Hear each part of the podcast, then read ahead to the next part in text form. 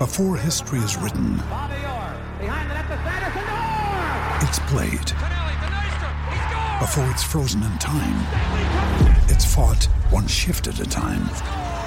Before it's etched in silver, it's carved in ice.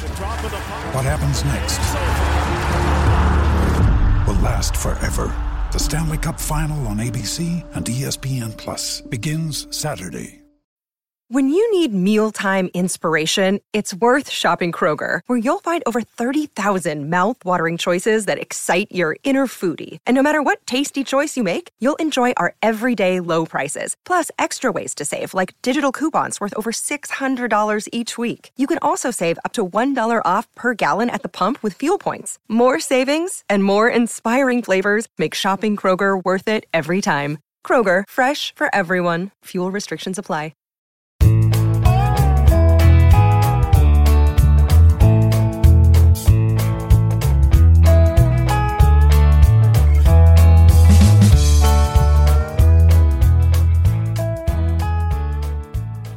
It's Tuesday, November 10th, and you're tuned into the Cleveland Baseball Talk podcast. I'm Joe Noga, joined by Paul Hoynes, our tribe beat writer. Hoynesy, the American League Rookie of the Year, uh, and National League, I guess. Uh, the Rookie of the Year award, the Jackie Robinson Rookie of the Year awards were handed out in the American and National Leagues last night. Kyle Lewis, the center fielder for Seattle, and uh, Devin Williams, the relief pitcher for Milwaukee, uh, claimed the awards. I think both pretty much uh, deserving uh, of them. Uh, surprisingly, uh, James Karinchak, the Indians reliever, uh, finished sixth place. He only got uh, what five third place votes out of the 30 possible votes.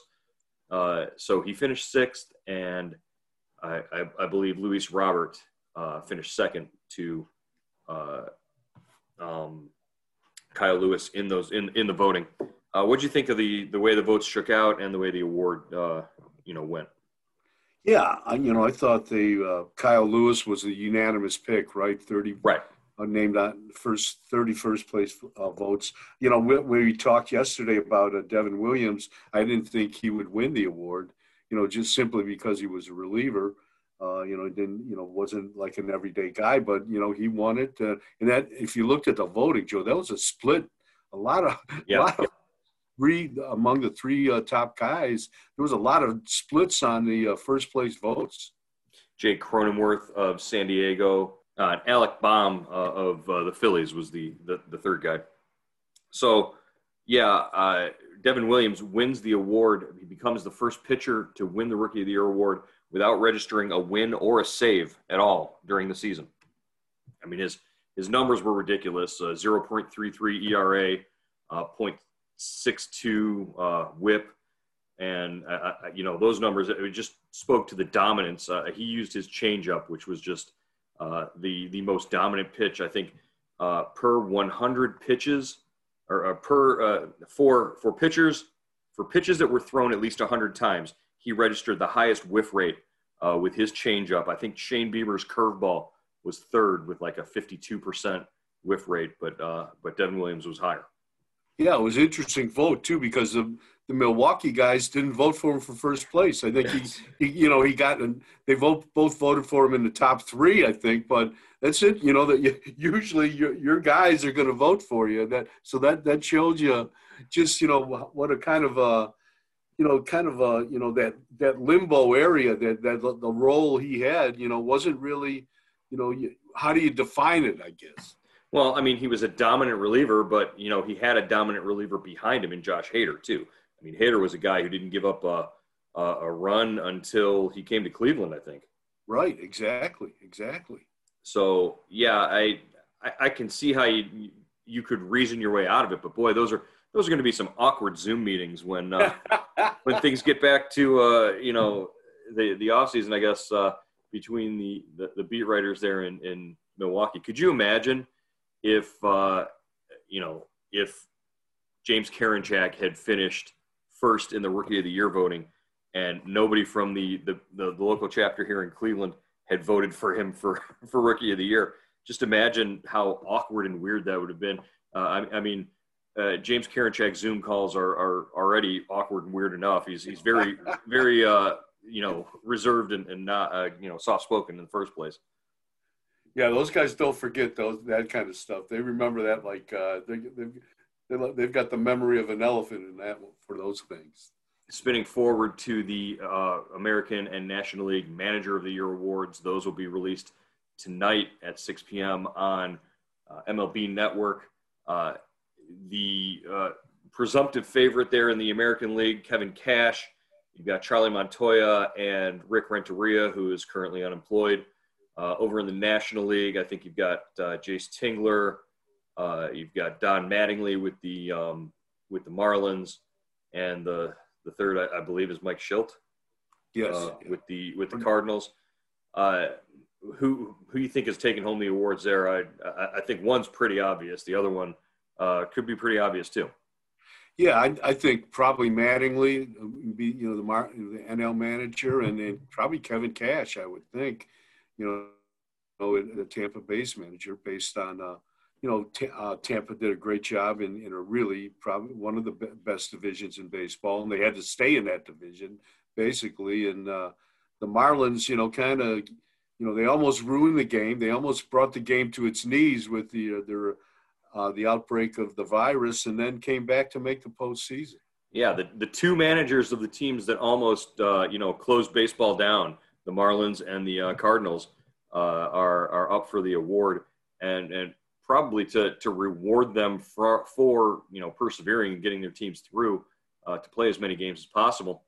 Uh, Cash uh, obviously won 40 games with the with the Rays, but uh, the awards were all voted upon and you know tucked away, and all the votes were counted before. the sixth inning of Game Six of the World Series, so nobody's going to second guess if uh, if Cash wins the award, but that'll certainly make it into the lead. I think I, think on a lot of stories. Yeah, the, you, you people don't forget that. That's uh, yeah, you know Kevin is going to have to live with that, and uh, until he gets the gets back to the World Series, hopefully, and wins it the next time. Right, he'll be like uh, like Steve Young after the 1995 Super Bowl. Uh, you know, getting taking the the proverbial monkey off his back if he ever gets back and wins. Uh, that'll be that'll be Kevin Cash, what he hopes for. Uh, in other manager managerial news, I guess, uh, I, I, guess when you hire a 76 year old manager uh, for the second time in your franchise's history, uh, or not hire the same guy twice uh, in Tony La Russa, I guess you don't anticipate having to deal with uh, DUI charges against a, a guy who uh, by all means is, is getting close enough to the age where he shouldn't be driving in the first place. But uh, Tony La Russa, uh, word gets out that uh, just a day before he is announced as the new White Sox manager, uh, he was arrested on a DUI charge from uh, earlier this year in Arizona. this to go along with his what 2007 arrest and charge when he was in Florida managing the the Cardinals so that's uh, that's two for Tony La Russa, and it's already sort of led to a, a little bit of uh, controversy. Obviously, this is the the La Russa hire was a uh, Jerry Reinsdorf hire. That's he's gonna live and die with it. But uh, does it make it uh, sort of less of a, a, destination now for free agents? Uh, Marcus Stroman, free agent pitcher for the from the Mets, had recently just just within the last couple of hours tweeted uh, how ridiculous it is that La Russa, you know, uh, did this twice and uh, basically takes his name out of the running for uh, signing a free agent deal there in Chicago. Is is this going to be a, a, black mark against the White Sox now uh, moving forward? Yeah, it's it's an interesting case, Joe. It's nothing to laugh about. You know, DUI, operating while, a vehicle while impaired. It's it's a you know it's a serious offense, and obviously La Russa is a repeat offender uh, and especially in Arizona. I mean, you get you get. I, I don't know if it's as strict as it used to be, but you know they had they used to have tent city for DUI drivers. They would put them in the desert out there, and that was that was not. Ask Mark Grace about that. The uh, former Cubs first baseman. He had he was he was uh, kind of he had uh, served his time out there. Uh, in the desert and sleeping in tents. So I don't know if that's what's in store for Tony La Russa or not, but uh, it is, uh, you know, I, I don't know if, if it's a detriment to, uh, to to recruiting to the White Sox. Obviously, they said they knew you know about this beforehand, and they still hired them. So they probably they, it doesn't seem like they were worried about it, but the blowback from uh, potential free agents that's a completely different story.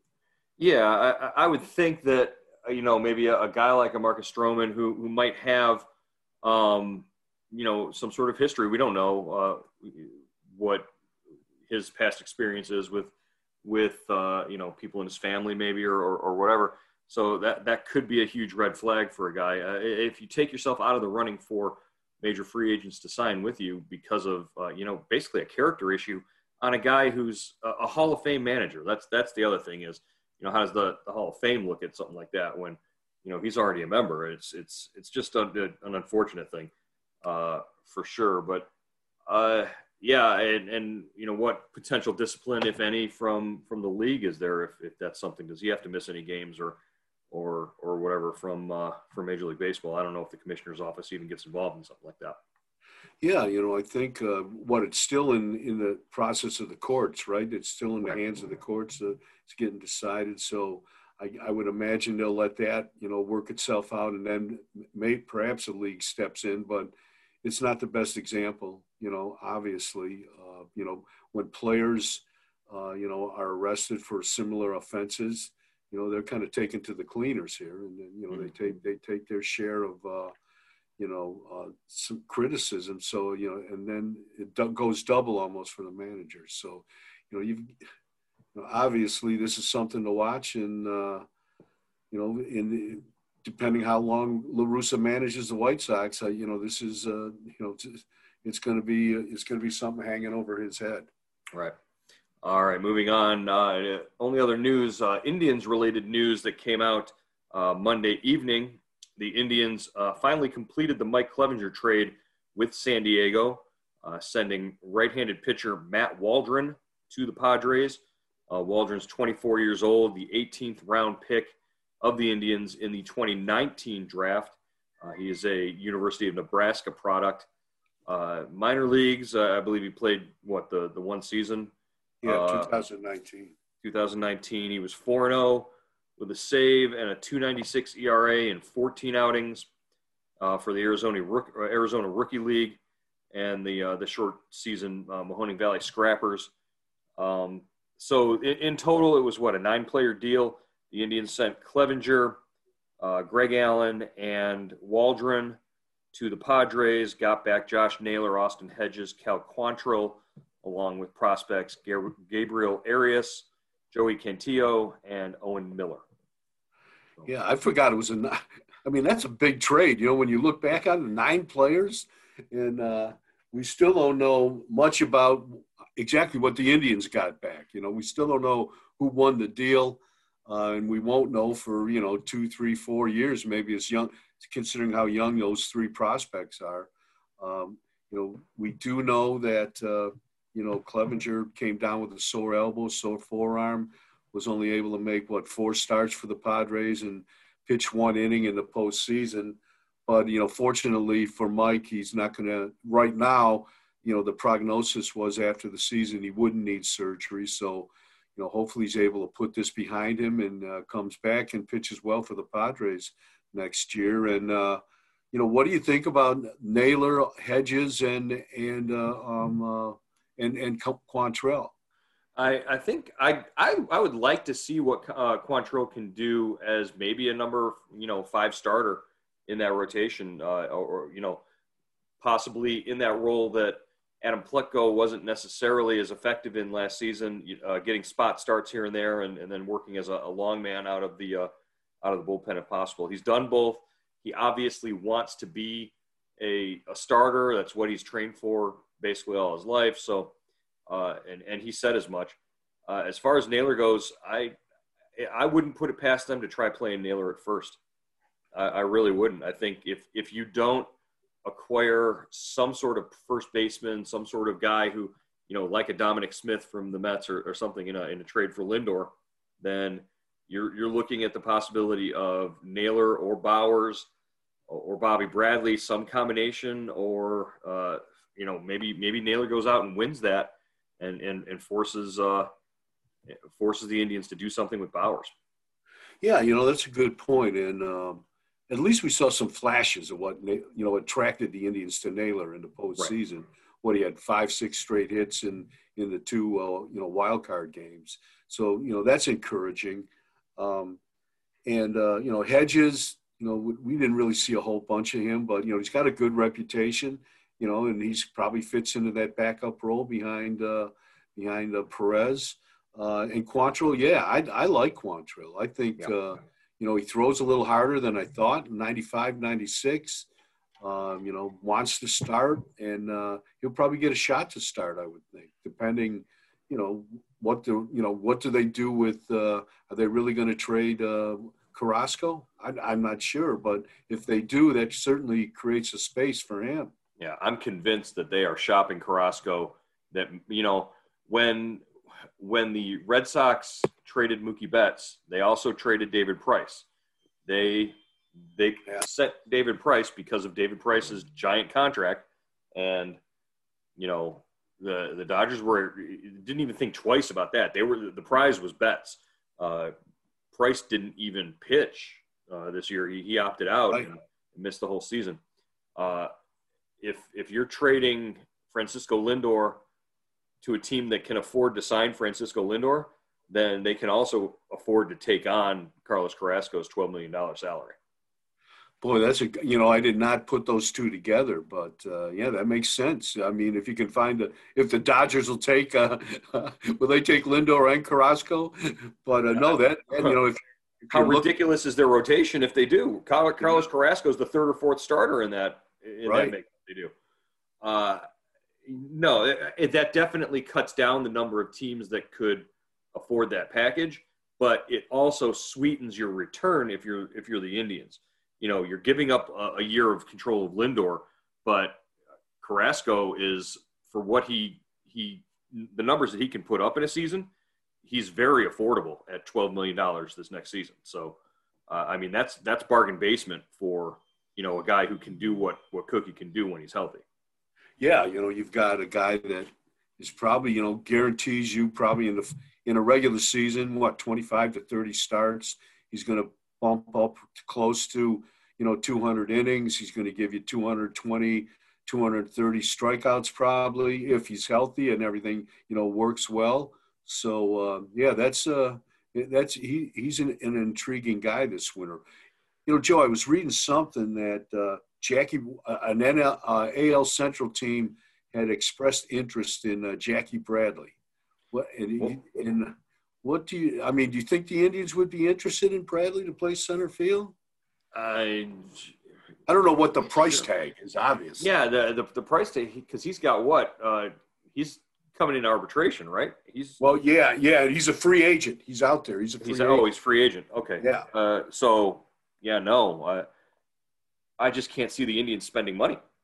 Yeah, that that, that does it's not going to happen. They're they're looking to reduce. Uh, what do you think the Indians' payroll is going to be this year?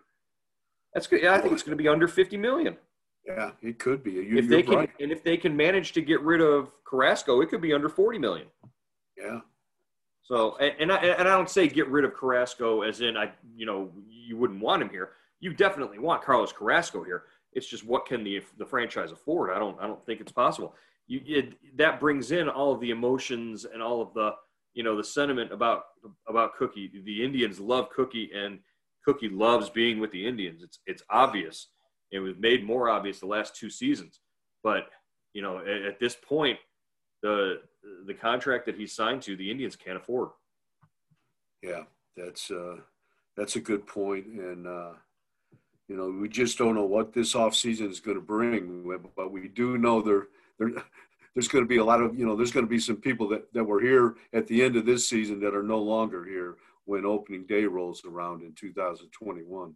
Right. It's, I, I, I, just harken back to Chris Antonetti and his just somber and dire sort of tone when asked at the end of the season about the finances and, and not just in in all of baseball but the indians specifically and he said it it's it hit hit the in the, the industry to the tune of billions and it hit the, the indians to the tune of tens of millions and just thinking about the, the, the club having to you know, take out loans or take out you know collateral just to to to pay salaries and things. That's that's not a good situation at all.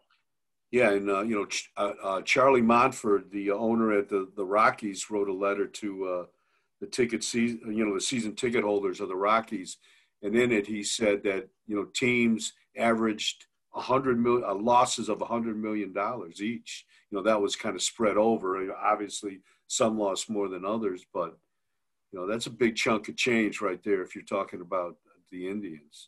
Do the Indians shift gears maybe and try and find another minority partner like uh, like they did with John Sherman in, in 2016, or is that the type of move that you sort of you weather the storm right now as much as you can, and then you wait until you're back in a position to be able to contend before you pull the trigger on something like that? Because no potential minority partner is going to want to just dump money into uh, a pit right now, but when you can convince him or, or that that potential partner that you know there's maybe a, a, path to a championship like there was back in 2016, uh, they're they're maybe a little more willing to sign the check. Yeah, that's a great point. I think uh, I don't think they'll be. I don't think if if they can get a bring a you know a minority owner on now, Paul Dolan can find one. I don't think he's going to wait. I think he'd bring him on, but as soon as uh, he can. But potentially that would perhaps the Indians are more attractive when uh, you know they're they're they're kind of moving moving toward the postseason instead of retreating from it. All right. Well, and that's it's it's scary to hear and scary to to to sort of say, but that's you know probably the position that they're in right now. Uh, as for as opposed to being a win now team, they're they're just sort of you know uh, uh, maybe hope to hope to continue their success sort of now thing. Uh, all right. Well, again, manager of the year voting uh, tonight uh, will be revealed, and then uh, the big uh, the big guns come out on Wednesday and Thursday. Uh, the Indians with Shane Bieber in the race for Cy Young and Jose Ramirez in the race for MVP. We'll see if if there can be some positive news coming out of those two results later on this week. But until then, we'll get back with you again on the Cleveland Baseball Talk podcast. All right, Joe.